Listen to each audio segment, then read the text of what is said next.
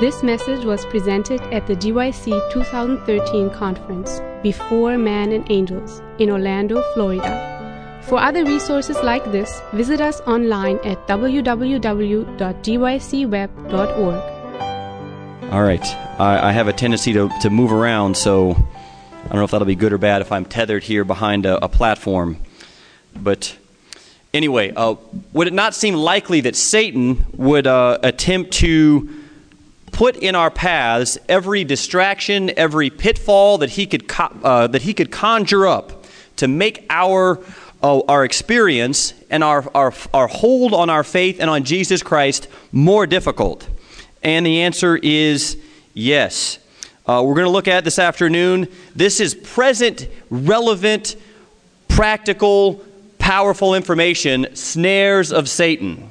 Uh, I thought this was an interesting picture here. You can see a, a wolf in sheep's clothing. I kind of referenced that earlier in Matthew 7:15. Beware of false prophets which come to you in sheep's clothing, but inwardly they are ravening wolves. We're counseled to beware. And God has seen fit to give each one of us a, uh, a special a special message that tells us the work of what Satan is doing, and that's in the Great Controversy, this book, The Great Controversy. Uh, I'd like to read a passage from Revelation 12, going back to that famous chapter again on the Great Controversy. It says, and the, and the great dragon was cast out, that old serpent called the devil and Satan, which deceiveth the whole world. He was cast out into the earth, and his angels were cast out with him. Well, I have, uh, since GYC two years ago, uh, my wife and I have ventured out into having a community Bible study. And we meet in our community every Thursday evening at a, uh, at a soup kitchen area. It's kind of a neutral area in town, and we have uh, attracted several non Adventists. And when we were going through one of our Bible studies on just our fundamental belief on the great controversy, this verse right here, when we were reading it, you know, I've probably, as an Adventist, growing up Adventist, read it a thousand times. There was a, a non Adventist fellow who said, Look, it says the dragon or Satan is deceiving the whole world. We're all deceived. And I had the hardest time convincing him that's not exactly what it's saying. You know, if you want to add some real challenge to your spiritual understanding of Scripture, study with other people that, that don't understand our truths, that need to know our truths. And so uh, to me, it has become more apparent, and I've become much more aware. Look at what the text says. It says he is deceiving the whole world. But if you read it carefully, I think the only translation that came close to uh, really saying what I think it's saying is Young's literal translation, the YLT, and they say, who is leading astray the whole world. In other words, his, his modus operandi is to lead the world astray. And so, are you aware that he's trying to do that to you today, even while you sit here comfortably at GYC? He is trying to lead you astray.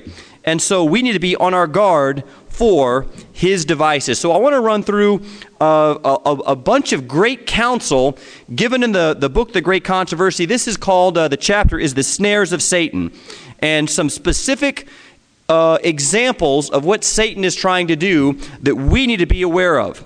Uh, the first thing uh, we're going to look at spiritual darkness. And she says, to hold the people in darkness and impenitence till the Savior's mediation is ended, and there is no longer a sacrifice for sin, is the object which he, that is Satan, seeks to accomplish. You're fine and comfortable where you are. Just stay in darkness. Everything's okay. There's nothing to worry about. If Satan can convince people to just stay where they are and not be active and, and seeking the truth, then that's just what he desires. That is just the object which he is seeking to accomplish. And spiritual darkness reminds me of John 3:19, where uh, we find there, and this is the condemnation that light is coming to the world, but what did men really like? And men love darkness rather than light. What's wrong with us? What is wrong with us? Because why? Their deeds were evil. I want to keep on following and living my sinful lifestyle, uh, the light of truth that points out what is righteousness and what is sin. I don't want that. I'm not interested because it goes against my, my sinful character. Well, we need to be aware this is uh, one of Satan's snares. What else? Mind control. question before I read this uh, statement here. Where does God place his seal on his remnant people? All right, right there in the forehead, right in their mind. And so, would it be significant or important that Satan would also seek to implant his own stamp or signature in our minds? Uh, notice what she says here with the same object. He, that is Satan, is in attendance when men assemble for the worship of God. Is it possible that he is here and is as evil angels even now? That's what she says. Um, and we know from the Bible account, of course, that the Gospels tell us that even when Jesus was in the synagogue, that there were uh, men that were possessed with evil spirits. So it, it does happen. Though hidden from sight, he, Satan, is working with all diligence to control the minds of worshipers, even when they're in church, when they're trying to worship God.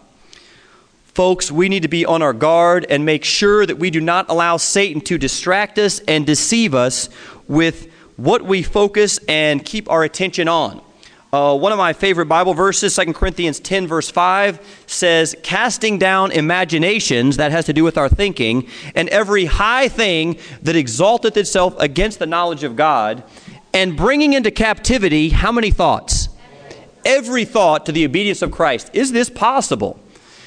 Well, I think there's a scripture that says, with man, this is impossible, but not so with God. We serve a God who is a God of impossibilities. With God, all things are possible if we will commit our ways to Him. So we need to be aware that Satan is seeking to control our minds, and I'm going to have some more to say about that. I think this also ties in with the mind. Now, this is Satan's plan now. So this is not these are not things when you read the title, don't think this is what I'm encouraging you to do. This is what Satan is encouraging you to do neglect prayer and Bible study. Satan well knows that all whom he can lead to neglect prayer and the searching of the scriptures, what does it say? Will be overcome by his attacks.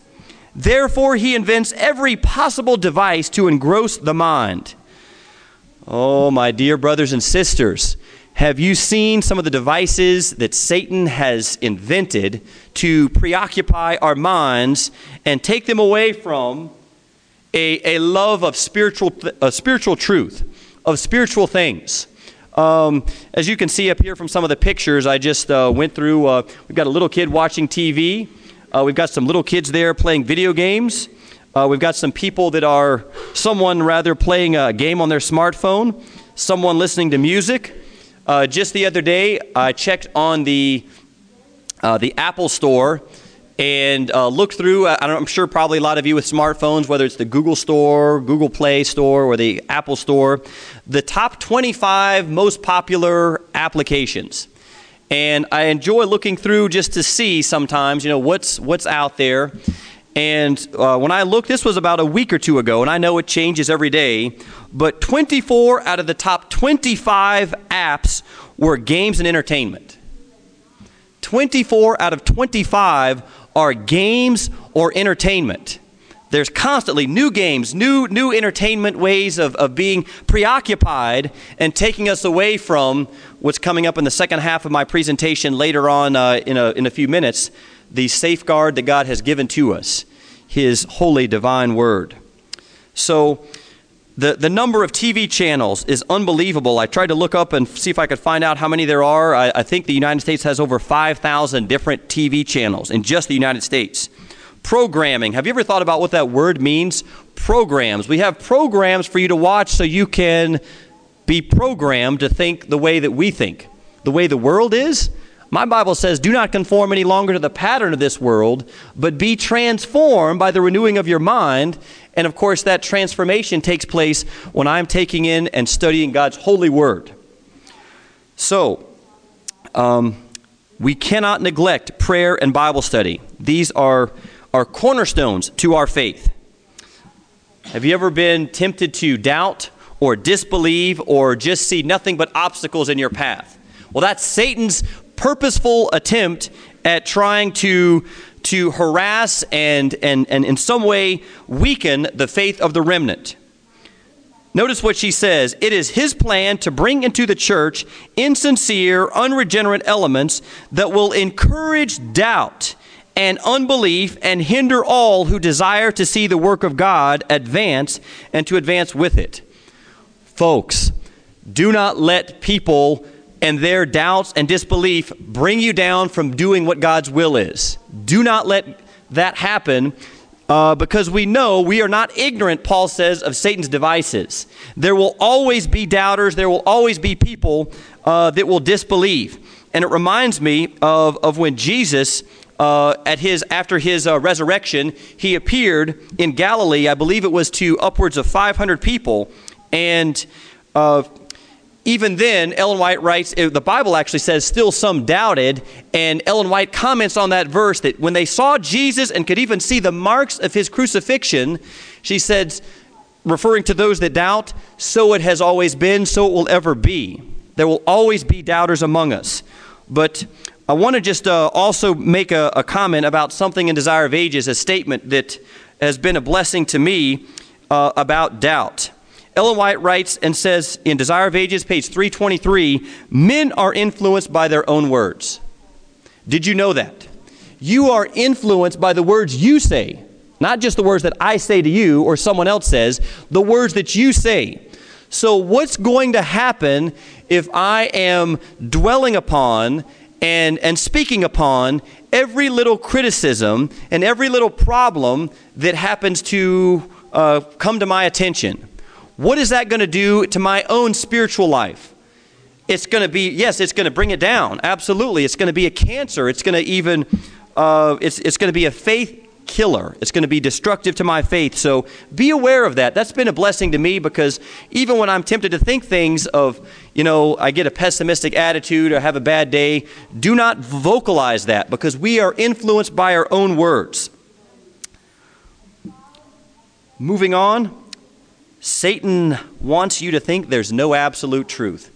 Now, come on now. This is, this is sad that this is, uh, even in our own church, has crept in, and there are those within our church, and I happen to be a, a, a local elder in my church, and, and sit in on meetings and discussions and hear comments and things from, from people that should know better that you know, well, let's just get together and have discussions, and we'll kind of come to an agreement on things from our discussion as to what we should, what's right and wrong in terms of morality issues and things that we should be looking for, as my brother Norman said, going to the Word of God first and foremost.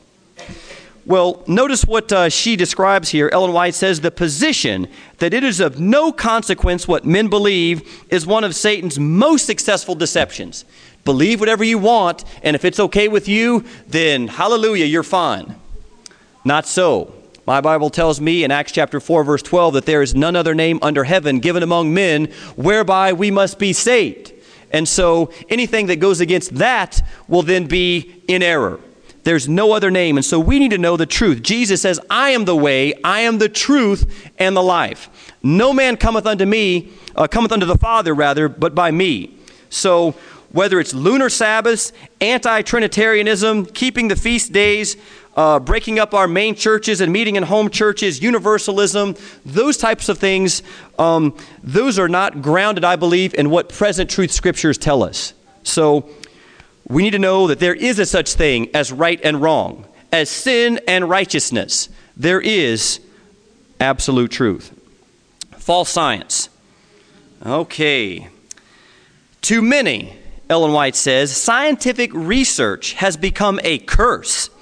God has permitted a flood of light to be poured upon the world in discoveries in science and art. But even the greatest minds, if not guided by the Word of God in their research, become bewildered in their attempts to investigate the relations of science and revelation. Now, if you see pictures and captions and so, I'm not condoning those. I'm just illustrating some of the things that Ellen White, I believe, is, is trying to say. And here we see uh, an evolutionary idea of, of man supposedly descending uh, or, or evolving from an ape, which would go, go right in the face of what we read in Genesis 1 and 2 that we're created in the image of God. What, a, what an awesome, awesome privilege we have. And if you're curious, there are a couple of statements that I'll, I'll just briefly read uh, that, that make very clear, uh, these are not in the Great Controversy, that true science does not contradict, guess what? This right here. True science. She says in volume 4 of the Testimonies, page 584 True science and inspiration are in perfect harmony. False science is a something independent of God. In volume 8 of the Testimonies, she says, In true science, there can be nothing contrary to the teaching of the Word of God, for both have the same author. I love that. So if you're a science teacher, you're into the sciences, and whatever your teachers, professors, if you're not at one of our schools, are, are saying things that contradict what's in here, that is not true science. True, true science is always in harmony with what God's Word is as revealed in Scripture. Continuing on, forbidden knowledge. These are all listed now. These are all under the, I'm going to have a general uh, summarizing table when we get to the end of this section. I'll have all of these listed on one screen, these specific things that Satan is trying to uh, use to, to, to bring us down forbidden knowledge. She says it is a masterpiece of Satan's deceptions to keep the minds of men searching and conjecturing in regard to that which God has not made known and which he does not intend that we shall understand. This reminds me of another one of my memory verses, Job 11, 7, which says, Canst thou by searching find out God? Canst thou find out the Almighty unto perfection? And there is a point where human wisdom must stop. And God has revealed everything that we need to know for our happiness and our eternal salvation in His Word. So, the idea of, of spending time trying to find out esoteric or secret hidden knowledge, I think, is not something that we should be concerned with and that we should be uh, distracted by. Isaiah 55, verses 8 and 9, gives us a clear counsel from the Bible For my thoughts are not your thoughts, neither are your ways my ways, saith the Lord. For as the heavens are higher than the earth, so are my ways higher than your ways, and my thoughts than your thoughts. The Bible is clear. God knows things that we do not know. He is infinite.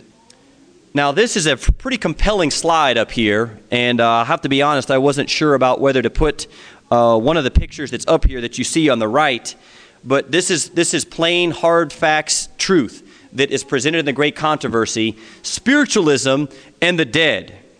Um, on the right side over here, uh, this is a picture of that, that someone took with an iPad at a Promise Keepers convention last year.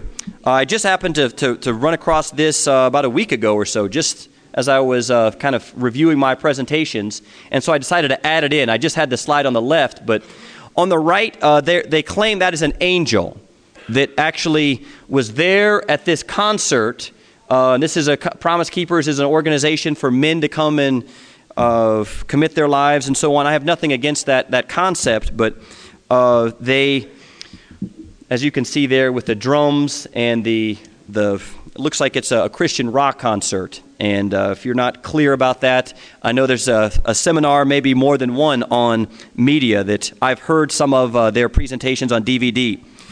So Notice what, the, let me read this statement, sorry. Among the most successful agencies of the great deceiver are the delusive teachings and lying wonders of spiritualism. Now, if you're not sure what spiritualism is, it's the belief that the dead aren't really dead. And I have over here, this is a, a picture of a plaque that is, uh, it's located up in New York, and uh, it's kind of hard to read, so I will, uh, I'll read to you what it says. The plaque says, erected by spiritualists of the world in commemoration of the advent of modern spiritualism at Hydesville, New York, on March the 31st, 1848. Now, if you, if you missed the presentation just before mine, you missed a, a real powerful presentation about the message uh, of the Advent movement that was beginning to really swell in the early 1840s and in 1844. Is it possible that Satan would try to introduce a counterfeit that would kind of distract people from that genuine message that God had raised up. So notice also on the plaque, can you read what it says on the bottom? I don't know if you're, you're vid- there is no death, there are no dead. Well, that's the definition of spiritualism right there.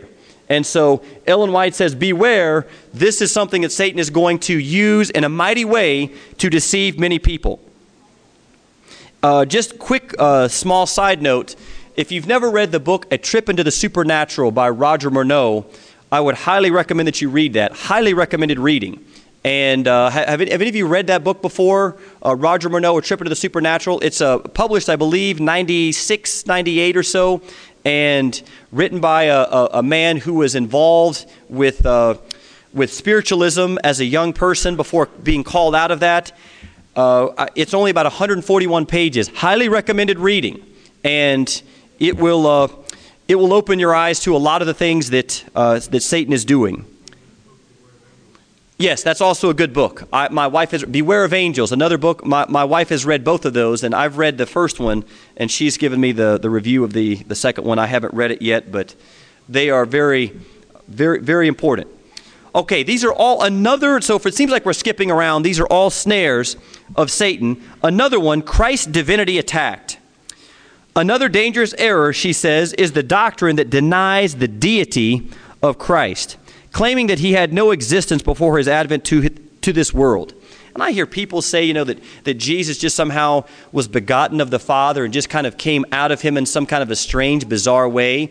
Well, how do you get around John 1 1? I mean, I in the beginning was the Word, and the Word was with God, and the Word was God. And, and you're telling me there's a time before the beginning? And the Bible, I think, is very clear on this that Jesus is God. He has always been God. He will always be God. Amen? Satan isn't real. This is also brought out in Roger Morneau's book. In fact, uh, he talks about that Satan had a, a, general spirit council in the 1700s as the Industrial Revolution was breaking forth on the earth. And he could see that there was a tremendous explosion in inventions and in, uh, and new ideas and technology. And he came up with a three part plan and maybe I shouldn't tell you so that way you'll read the book, but he describes that there are three parts or things that Satan is trying to do to deceive people in these last days. Well, guess what one of them is? To convince people he isn't real. I tried to look up on a Gallup poll and found that uh, approximately 55 to 60 percent of Americans believe in the devil, a little over half. Well, if you don't believe that Satan exists, well, you're not going to be on your guard for his attacks. All these different things we're looking at you're not going to even even be concerned about because you don't think that there is a supernatural being that we are wrestling against. So, this was just a caption down here I don't exist either. That's terrible. Terrible, terrible. Uh, did I read the statement? I didn't read it, did I? No, I, I don't think I did. I, all right. Uh, let me read it. Still another subtle and mischief, uh, mischievous error is the fast spreading belief that Satan has no existence as a personal being that the name is used in Scripture merely to represent men's evil thoughts and desires. It's just a term to describe just bad things or whatever. That it's not really a, a genuine being. So we need to be aware that Satan is real, and the Bible tells us that our adversary, the devil, prowls around like a roaring lion, seeking whom he may devour. I believe that's 1 Peter.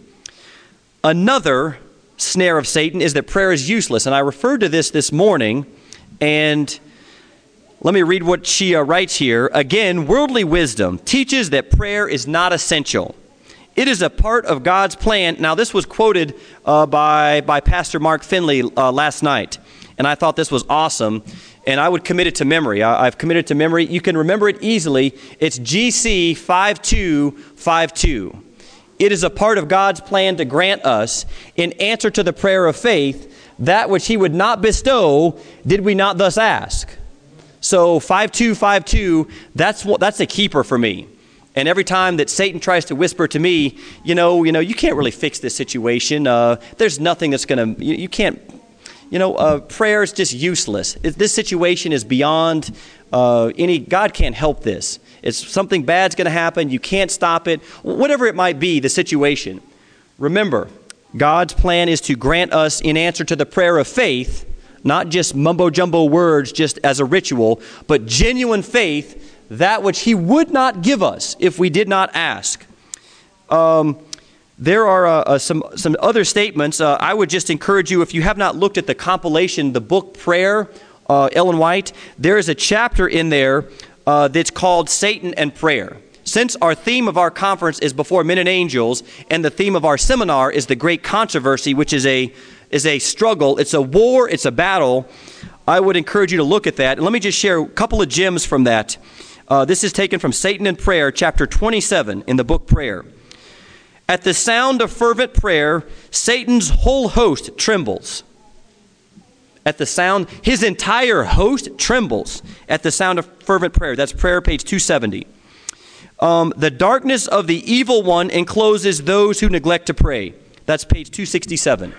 I don't want to have the darkness of Satan surround and envelop me. But if I forget to pray, if I become too busy to pray, then that is what will happen. James 4 2 says, Ye have not because ye ask not. This is a call to prayer, not for temporal blessings, but for spiritual blessings, which we desperately need, right? Amen? Continuing on, an army of doubters. And this is tied to uh, an earlier slide. Uh, she says also a little bit differently, though. An army of doubters, there's nothing that he desires more than to destroy confidence in God and in his word. He wants to destroy your confidence. If we are mindful of this, will we not redouble our efforts to make sure that we do have confidence because we have tasted and seen that the Lord is good? By our own study and by our own desire to ask God for, for help to overcome the, the attacks of Satan. Satan stands at the head of the great army of doubters, and he works to the utmost of his power to beguile souls into his ranks. It is becoming fashionable to doubt. Now, I have some patience with uh, some of the people that come to my Bible study who are not Adventists, who just seem to always want to bring to my attention every time they think they can find an error in the Bible in some way or another. Uh, this one fellow that comes to my study, he just he's convinced that there, there are some difficult things to explain uh, in, in the old testament things about slavery and so on. And he will come and tell me the prophet here he stepped outside of the spirit and spoke some words and then he stepped back in the spirit and now he's speaking. And so he'll go through and try to show me where this is not inspired this is just the prophets. And, and he's just constantly and it, and it, it wears on me. And I have to tell him, no, no, no, no. If you study it carefully, you'll find there's perfect harmony. There's no reason to doubt. But it's becoming fashionable to doubt. Um, I, I, read something on social media the other day on Twitter uh, by a, an evangelical pastor, not a Seventh day Adventist, but there were some other uh, Adventists who chimed in and said that they thought this was a brilliant thought. And uh, I just thought I would share it with you. I think this is terrible before reading it, so uh, maybe that will uh, alter your thinking on things. But let me just, this has got to be short as Twitter, right? He said, Those who elevate the Bible to the status of divinity have invented a new religion. And he had in little a parenthesis, biblicism. Those who elevate the Bible to the status of divinity have invented a new religion, biblicism. This religion is a rival to Christianity. Do you see what he tried to do there? What he's trying to do is to say, take away those who, who elevate and hold the Bible as being the standard of truth and the source of truth. Um, those who try to go and say, this is what's important, this is what God says is, is his word. If they're, when you try to elevate that and follow it too closely, that's a rival to following Jesus. You can follow Jesus. In other words, he's trying to split and say you can follow Christ separately from his word. And there were some, oh, that's a great idea. That's, oh, yeah, amen. And I was very deeply saddened and troubled by that. So I just wanted to share that with my brothers and sisters at GYC. God and His Word are together, they are not in, in conflict with each other, they are together. The Word of God. No doubting for us today. Well, how can we overcome doubts? Let's get to some optimism. There is but one course for those to pursue who honestly desire to be freed from doubts. Is that you this afternoon? Instead of questioning and caviling concerning that which they do not understand, let them give heed to the light which already shines upon them. Amen. The light which already shines upon them, and they will receive greater light. Do you want greater light? Put away doubt. Just put it in the closet, forget about it. It doesn't exist. Let them do every duty which has been made plain to their understanding, and they will be enabled to understand and perform those of which they are now in doubt. So what, let's, let's, let's boil it down just a little bit. Do what you know is clear you're supposed to do, and then walk in the light of faith, in trusting in Jesus, and He will make, he will make very clear what further light He wants you to know and understand. He will help you overcome doubt. So, banish things that we're not sure about and focus on things we are sure about. The three angels' message Jesus is coming soon. We have a Savior who is in the most holy place, even now, purifying a people to receive his signature for his kingdom. I like this picture. It's of the winner of the Boston Marathon 2009. And this was a, a, a moving statement to me. This is now this is not a snare of Satan so much as the object of trial. Here's why we we go through these different uh, difficulties and trials in life you know, God has seen fit to just, t- just tell it to us in the book, The Great Controversy, why we go through these things. And it's also in Scripture as well. The Lord permits His people to be subjected to the fiery ordeal of temptation, not because He takes pleasure in their distress and affliction, but because this process is essential to what? Their final victory. The process of trial and temptation. He could not, this is God, consistently with his own glory, shield them from temptation. For the very object of the trial is to prepare them to resist all the allurements of evil.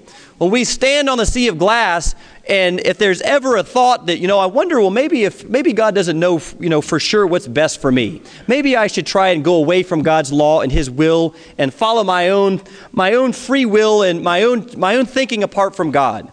That will never be a temptation to deviate from what, what God has established as right and wrong because we will have learned by the difficulties of the trials and temptations of this life that sin is terrible and it only leads to our ruin and downfall.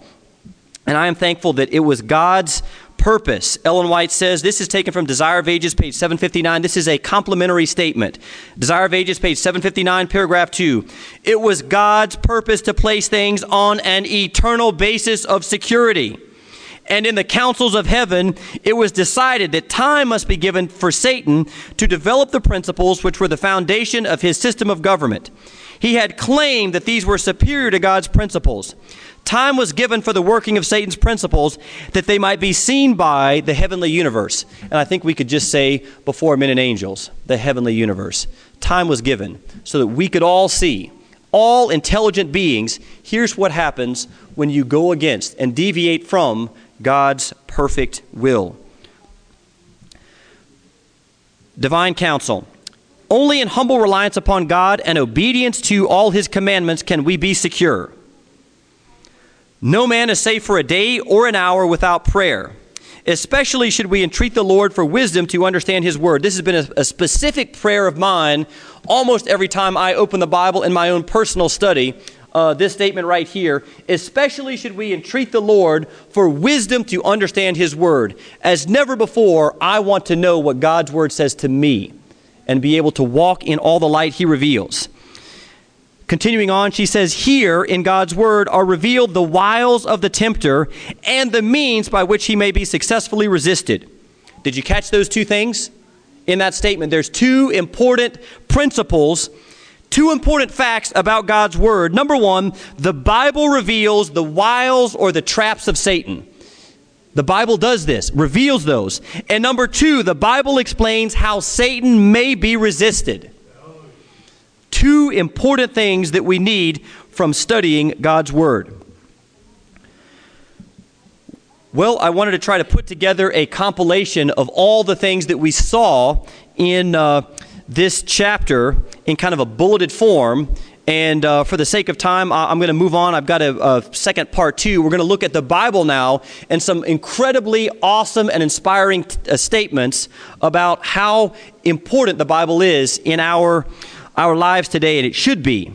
But uh, we just saw spiritual darkness, impenet- these are all things Satan wants to do control, engross our minds, neglect prayer, Bible study, encourage doubt, disbelief, believe whatever, no absolute truth. There's false gospel.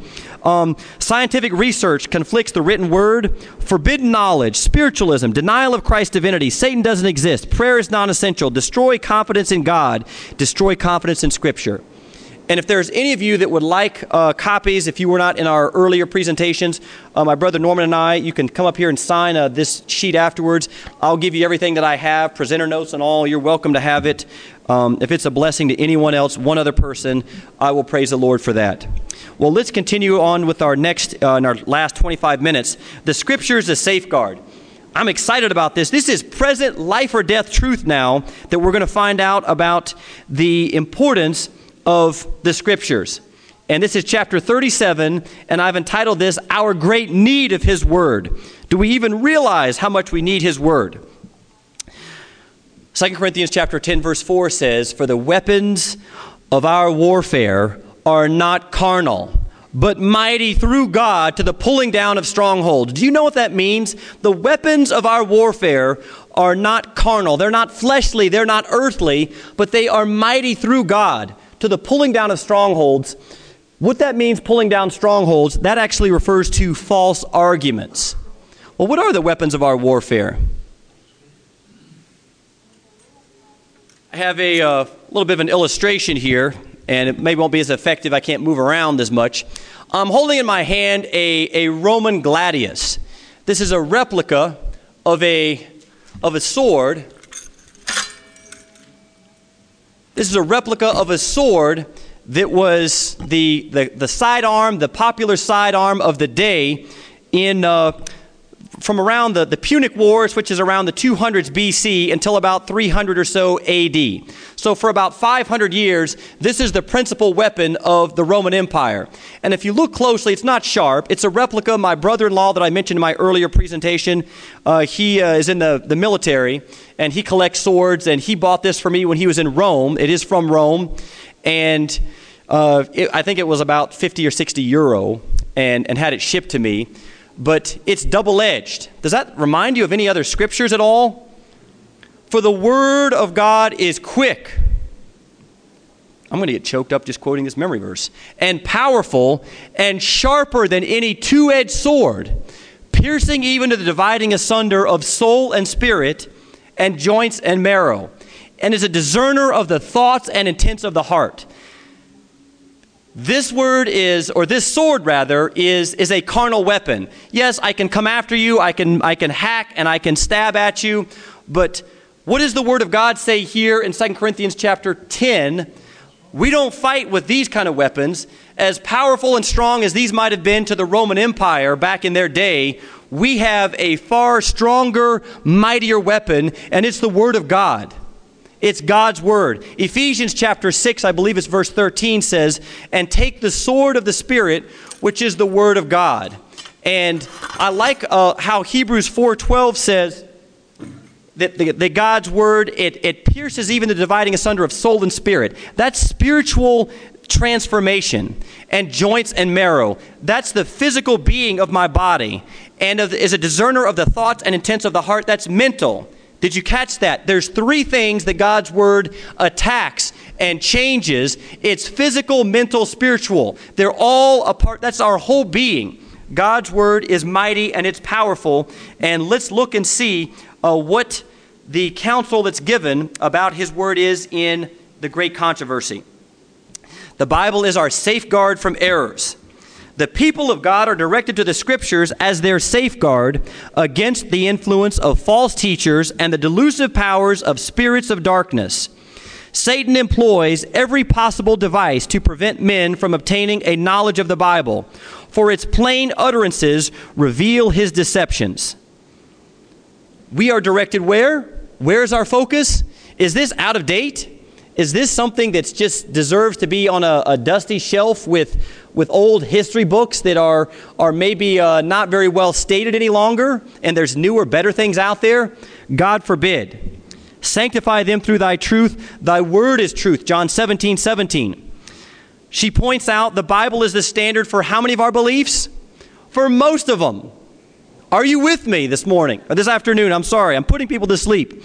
It's the standard for all beliefs. The last great delusion is soon to open before us. Are we awake spiritually? Antichrist is to perform his marvelous works in our sight. So closely will the counterfeit resemble the true, Pay close attention, brothers and sisters. This is a powerful statement. So closely will the counterfeit resemble the true that it will be impossible to distinguish between them except by the Holy Scriptures. We will not be able to tell the difference with our sensory perception. It will only be by knowing and having God's Word hidden in our heart that we will be able to know that's not right. This is what truth is.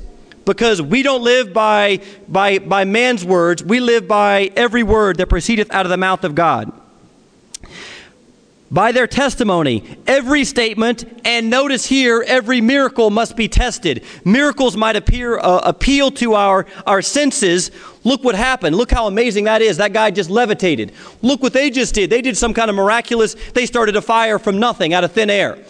It doesn't matter. If it is not found and based in clear teachings in Scripture, it is not of God. All right? Amen. The Bible is a standard for all beliefs and we should be storing our mind with the Word of God. We must have our mind fortified by the Bible. None but those who have fortified the mind with the truths of the Bible will stand through the last great conflict. Period. This was an eye opening statement to me, and I have it written uh, in the back of not this Bible, another Bible that I use. I have it written back in the, in the back there when I read it, and it's, it's just very, it's bottom line. I teach Bible class uh, to high school students, and I, I, as diligently as I possibly can, try to make it, make it plain to them. If we have not put God's word in our mind, we're not going to be able to stand. God wants us to be able to stand. He's given us all this information, and are we going to be destroyed for lack of knowledge, as ancient Israel was? To every soul will come the searching test Shall I obey God rather than men? The decisive hour is even now at hand even now, written when? 1888? 1911? Written a long time ago, even now. Read me, yes. Yes, we must. I, I really can't add to this. And I, I, as I see this, this is the bottom line for surviving or perishing. We must put God's word in our minds in this great controversy before men and angels. Now, this is another compelling statement that many people in the last days would disdain Bible truth. What? They don't want to know the truth? The Apostle Paul, she writes, declared, looking down to the last days, the time will come when they will not endure sound doctrine. And she quotes 2 Timothy 4 3. And then notice what follows immediately. And I have it underlined and in bold. Don't miss this. She just quoted a passage of Scripture and says, That time has fully come it has fully come that men will not endure sound doctrine. Why?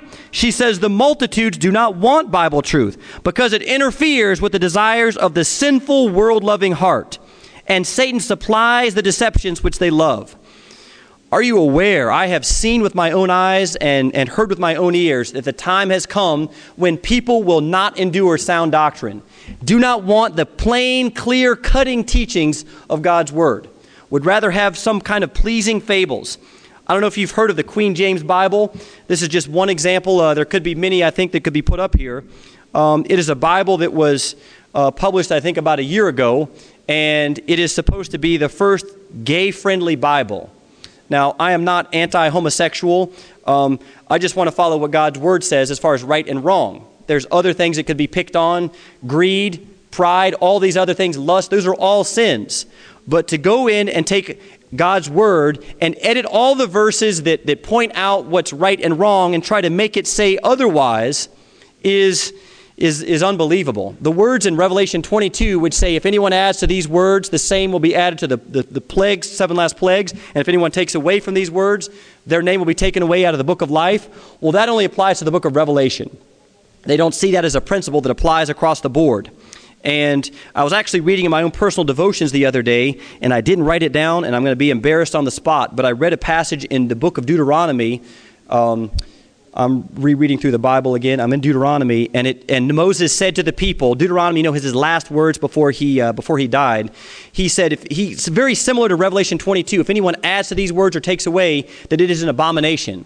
And so, if you have Moses in the books of Moses saying this, and John in the Revelation, kind of the bookends of the Bible, doesn't it seem clear that's a principle? We shouldn't be trying to edit or alter God's word as it is.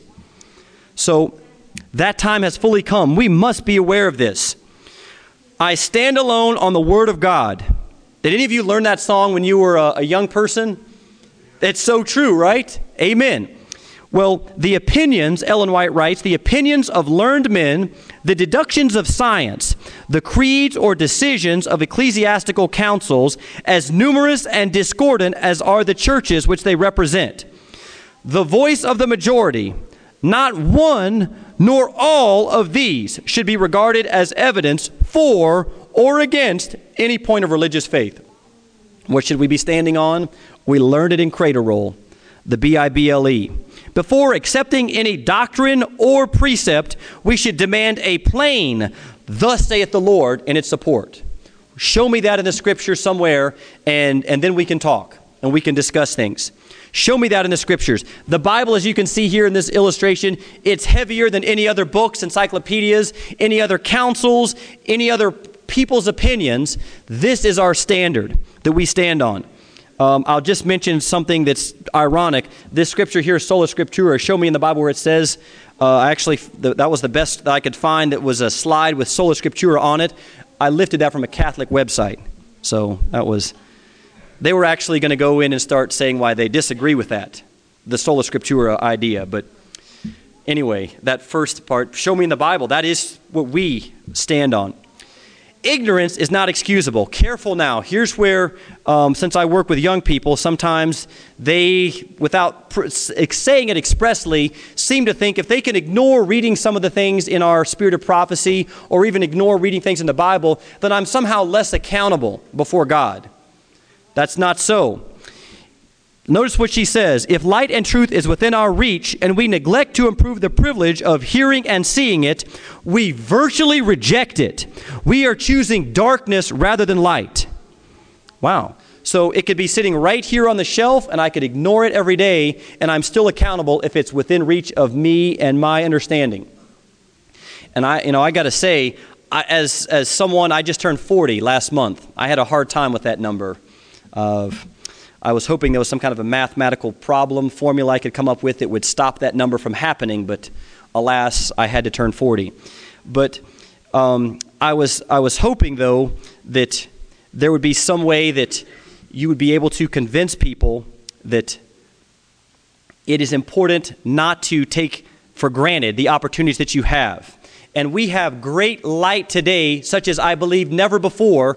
How many of you own a smartphone? How many of you have an iPad? God's truth, I believe, right now in 2014 is more accessible and available than ever before. You can go online and read the major books for free uh, at ellengwhite.org. Uh, and of course, the Bible applications are free. There's all, I mean, there's, I, I believe I have two Bible apps, and each one of them has about 30 different English translations.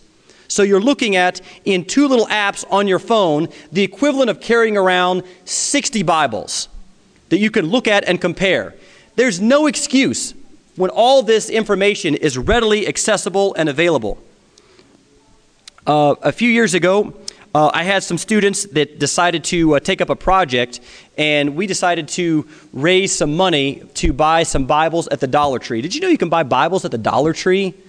And I'm a little bit old, as I mentioned a moment ago, and I can remember back in the days when they used to have these advertisements on TV about what can you buy for a buck? And it was these 10, 10, 3, 2, 1 numbers and stuff. Well, what can you buy for a buck? You could get God's Word. Well, we, uh, these were sophomores in high school, and we didn't have any outside help. I just brought a little manila folder to, to, to class, and I said, whenever you have extra money at the beginning of our Bible class, we would pass around the folder, and, and the kids, if they had change or some extra dollars or whatever, uh, they would put it in there. Well, we raised after a month about $85 or so, and we went to the Dollar Tree, cleared out all the Bibles they had on display. Then they went in the back, brought out a dolly, cleared out all the Bibles they had in storage, and we cleared out all the at, at, one of the dollar trees and then we took those and we wrote some bible verses in the front cover that we as you know the students and myself that we liked. And we went out in uh, the community and passed those out to uh, actually out on the streets to some homeless people. I was a little nervous about that but you know lord we're trying to pass out bibles. Please protect us. But there is no excuse for being ignorant. Continuing on, she says, There is a way that seemeth right unto a man, but the end thereof are the ways of death. Ignorance is no excuse for error or sin when there is every opportunity to know the will of God. Well, we're running out of time, and so I have a few more slides left, and let's look at our first and highest duty. How much more compelling language could the servant of the Lord use to make clear and plain to us what our focus should be? Notice this statement it is the first and highest duty of every rational being to learn from the scriptures what is truth and then to walk in the light and encourage others to follow his example. We should day by day study the Bible diligently, weighing every thought and comparing scripture with scripture. Um, you know, how can it be more plain? The first and highest duty, that's our, that's our, our, our, our response to God out of love for Him our first response is to become acquainted intimately with His Word. And now let me just explain something here. Do you see this little passage here, Psalm 119, 105? Thy word is a lamp unto my feet and a light unto my path. This is how awesome working in, with young people can be. Uh, just this year in Bible class, and we were talking about the scriptures, and um, I had an insight onto this passage. How deep is that verse? Oh, yeah, yeah, yeah. I see God's word, it's a light. I understand. I get it. Well, check this out. I had a student, this is high school level, that uh, as we were talking about, you know, what God's word means, and we were looking at this verse, and they said, you know, thy word is a lamp unto my feet. That's kind of like when you look down at your feet, that's where you're standing in the present. And what about, and a light unto my path? Well, that's actually what? Where, where you're going. So, what is God's word in that simple little verse actually telling us? God's word tells me where I'm standing. Am I standing on solid ground or am I standing in sand? Am I standing in Satan's territory? And it also points out the direction that I need to go with my life. How awesome is that one little verse? There's a, a there's a depth to Scripture that is so, uh, so powerful. One of my favorite verses, Joshua chapter 1, verse 8 says, This is one of my memory verses This book of the law shall not depart out of thy mouth, but thou shalt meditate therein. How often? Day and night, that thou mayest observe to do all that is written therein. For then thou shalt make thy way prosperous, and then thou shalt have good success. And I don't think that's talking about financial or economic success. I believe it's talking about what's greater than that spiritual success. Joshua 1 8, one of my favorites maximum exertion. My brothers and sisters, this is what we need for studying God's Word. She says, we should exert all the powers of the mind in the study of the Scriptures and should task the understanding to comprehend as far as mortals can. This is pretty deep. The deep things of God. Yet we must not forget that we that the docility and submission of a child is the true spirit of the learner. Lord, I'm a child, I need to be taught. I'm a teacher, and sometimes it's not easy to humble myself and say, Lord, you know, teach me. But I want to be continuing to grow and learn. Another one of my memory verses, 2 Timothy 2.15. Um, if you have not memorized this verse, start with memorizing this verse today. If you have not started your memorization plan, put this at number one, not because it's necessarily better or theologically deeper than all other verses, but it will put in, uh, in the sequence all other verses that you learn after it. Study to show thyself approved, not to your parents, not to your teachers, not to your pastors, but unto God, a workman that needeth not to be ashamed, rightly dividing the word of truth, rightly handling it, because you have read it and studied it out for yourself. It's so awesome as we study fundamental beliefs in my, uh, in my classroom because I try to tell my students listen, when you study and learn something for yourself, it takes on an entirely different meaning. If you've not studied our fundamental beliefs and understand and know them because you've studied the verses and studied the scriptures, then you need to do so. Because as I grew up and privileged in an Adventist home, I too often just thought, well, 2,300 days, you know, Pops has got that. No, just he, will break it down for you. Um, 70 weeks, uh, you know, Mom can help with that. She, she'll give you some guidelines. But when I studied it for myself, and it was my beliefs because I had studied it and I owned it, it was a tremendous transformation. And so I can't appeal to you enough to study for yourself to make sure that you have that same experience. All right, we're down to the five minute bell. Important principle an understanding of Bible truth. Now, this is key. An understanding of Bible truth depends not so much on the power of intellect brought to the search as on the singleness of purpose, the earnest longing after righteousness. Is that you today? Have you come to GYC longing after righteousness? This is the principle that will enable you to be successful in knowing and comprehending God's Word. That's it. If you didn't get the highest scores on your ACT or SAT, or you don't have the highest IQ score, or whatever scores they put out there, it's just a simple desire to know the truth and be sincere in studying God's truth. That's encouraging to me because I don't consider myself to be a particularly a brainiac person. The Holy Spirit and the Bible, another vital key with God's Word. The Bible should never be studied without prayer. Why? Because if I study the Bible without prayer, under my own thinking, I might be tempted to distort or read into God's Word what's not really there. I want to be led into all truth. And when you study the Trinity and study the belief in the Holy Spirit, you find one of the key roles of the Holy Spirit is to guide into all truth God's people. That's his role, one of his functions. We must ask him to help, help us in this. The Holy Spirit alone can cause us to feel the importance of those things easy to be understood or prevent us from wresting truths difficult of comprehension. Our need of memorizing Scripture. I know I've already mentioned this uh, earlier, but notice this statement, page 599. Temptations often appear irresistible because through neglect of prayer and the study of the Bible, we saw that under the snares, right? We're not going to do that. We're not going to neglect prayer and Bible study. The tempted one cannot readily remember God's promises and meet Satan with the scripture. What's the word? I'm taking it out again. The scripture, what does she say scripture is? The scripture weapons. Have you ever thought of God's word and a memory verse being a weapon when you're faced with Satan's attacks? Have you ever considered that God's word can give you the power to stop what attack Satan is putting on you? God's word is what we need to have stored in our mind, and when it's memorized, and I don't have to go look for my iPad and see if the battery's charged, or, or look for a Bible somewhere even, when I know it in my heart and my mind, then God can flash into me the words that I need and the counsel and instruction to, to be able to stand against Satan's attacks. Scripture weapons. That's so awesome. Our urgency of Bible meditation. We are living in the most solemn period of this world's history. You guys know that, right? We're all here at GYC because we know this. We're here because we want to be committed more than ever before.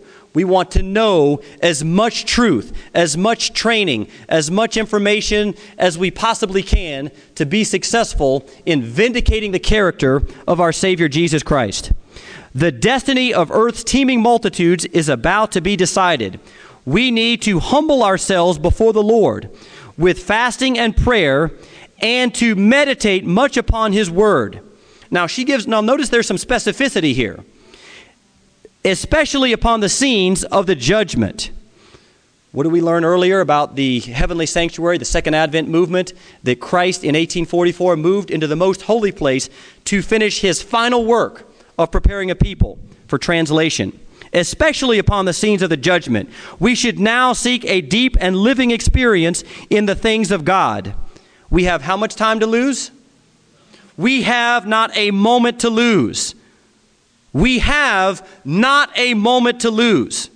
So, in conclusion, let us just review in our final minute the principles that we hopefully gained as we saw in this chapter relating to the counsel of God's scriptures as safeguard. They reveal Satan's deceptions. They are the test of every statement and miracle. We must fortify our minds with the Bible for the last great conflict. Otherwise, we read, we won't be able to stand. Multitudes do not want the truths of the Scripture opinions, science, and creeds and councils, and the, the, the opinions of the majority are all still subject to God's Word. Light and truth are virtually rejected if the Bible is within our reach and we fail to study it. Ignorance is no excuse when the opportunity is available to know. Our first and highest duty is to learn and then walk in the light of God's scriptures. We should exert all the powers of our mind to study and understand God's Word. And understanding depends on how smart we are or how much we long and desire to know truth. The Bible should never be studied without prayer, and temptation appears irresistible because we are sometimes too often ignorant of the scripture weapons. Keep that in mind. The great controversy scripture weapons, your Bible verses, your memory verses, are a weapon against Satan. And then finally, we need to meditate much upon the Bible, especially the judgment. Well, in light of these things, my wife and I uh, have, uh, a couple years ago, we got rid of our TV. We have made some major changes in our life so that we will be more focused and more, more inclined to spend time in God's precious Word. And I can't encourage you and implore you enough to do the same. Let's close with prayer this, uh, this afternoon. Oh, precious Heavenly Father, thank you for giving us your word. And why do we uh, value it so lightly, especially when it contains messages that will enable us to stand against the attacks of Satan, who is seeking to destroy us? This is a life or death issue. And we, we don't have time to be distracted with, with diversions and, and entertainment and games. Our salvation is not a game. You have paid the, the price for all of us, an infinite price. And I pray that we will today, from this seminar forward, commit ourselves to spending more time studying your word and spending time with you in prayer and in fasting and in meditating upon the scenes of the judgment. Please bless my brothers and sisters now as we continue here at GYC. And I thank you and praise you. In Jesus' name, amen. Please come back tomorrow. You don't want to miss tomorrow morning the final warning from Brother Norman, and I'll be presenting a seminar on the time of trouble. You don't want to miss the principles that we need to stand in the time of trouble. I'll be taking attendance, so make sure you're here. God bless you. This message was recorded by Fountainview Productions for GYC. GYC, a supporting ministry of the Seventh day Adventist Church, seeks to inspire and equip young people to be vibrant, Bible based, and Christ centered Christians. To download or purchase other resources like this, please visit us online at www.gycweb.org.